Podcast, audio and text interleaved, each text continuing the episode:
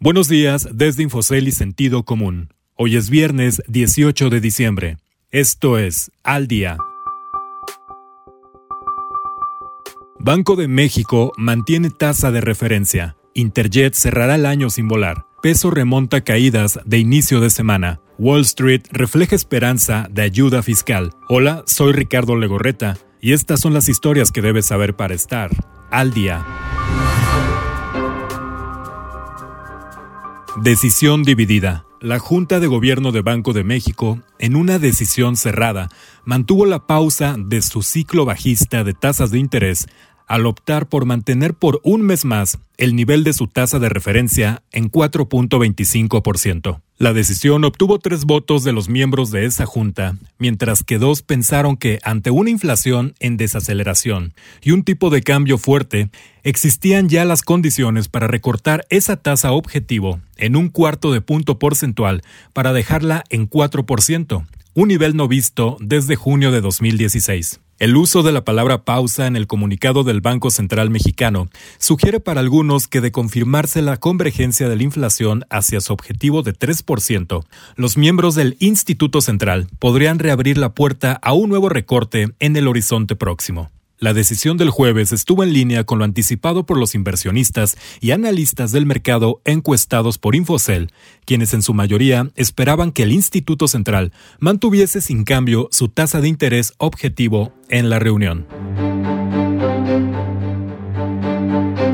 Es el final. La cantidad de problemas financieros y operativos de Interjet es tal que para muchos la pregunta que habría que hacerse con la aerolínea no era cómo le hará para remontar su situación, sino cuándo sería el día que finalmente dejaría de volar.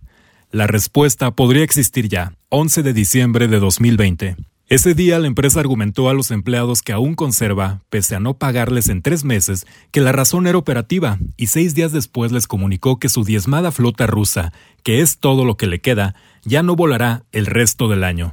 De llegar a ser la aerolínea favorita de muchos que no querían pagar un boleto de Aeroméxico, pero huían de las incomodidades del ultra bajo costo, es probable que la principal razón por la cual ya no vuela es porque no tiene dinero ni para pagar el combustible, más allá del dinero que le debe al gobierno, proveedores, clientes o a sus trabajadores, quienes a sabiendas de la lastimosa situación ni siquiera han iniciado una huelga. Habrá que esperar a ver qué logra Alejandro del Valle, el nuevo propietario, quien condicionó una inversión de 150 millones de dólares a que no fueran a parar al fisco y sí a reflotar la empresa. No obstante, muchos, comenzando por los propios empleados, carece de conocimiento del sector e incluso de credibilidad tras incumplir promesas.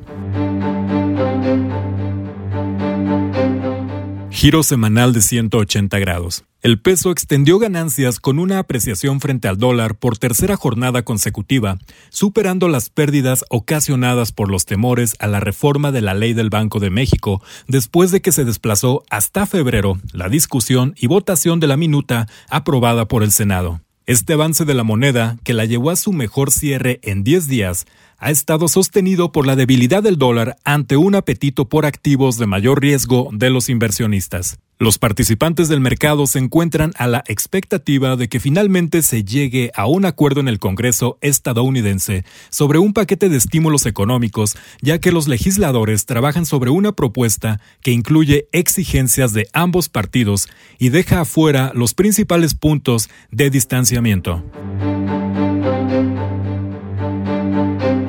Bocanada de aire. La esperanza muere al último, pero para los inversionistas las noticias de acuerdos para un paquete de estímulos fiscales son suficientes para aumentar las órdenes de compra, lo que ha llevado a los tres principales índices de las bolsas de Nueva York a niveles nunca antes vistos. Incluso la mala noticia de un aumento de las solicitudes iniciales de seguro de desempleo fue mejor recibida, pues demuestra que la recuperación de la economía es débil y requiere de los apoyos que demócratas y republicanos discuten en una cifra que ronda los 900 mil millones de dólares. Los ojos están puestos en las ayudas por desempleo, lo que podría propiciar un mayor gasto de los estadounidenses y evitar un mayor daño a sus ahorros. Falta ver que la premisa se cumpla, pues solo quedan pocos días antes de las vacaciones. Usted puede consultar estas y otras historias en la terminal de Infocel y en el portal de Sentido Común.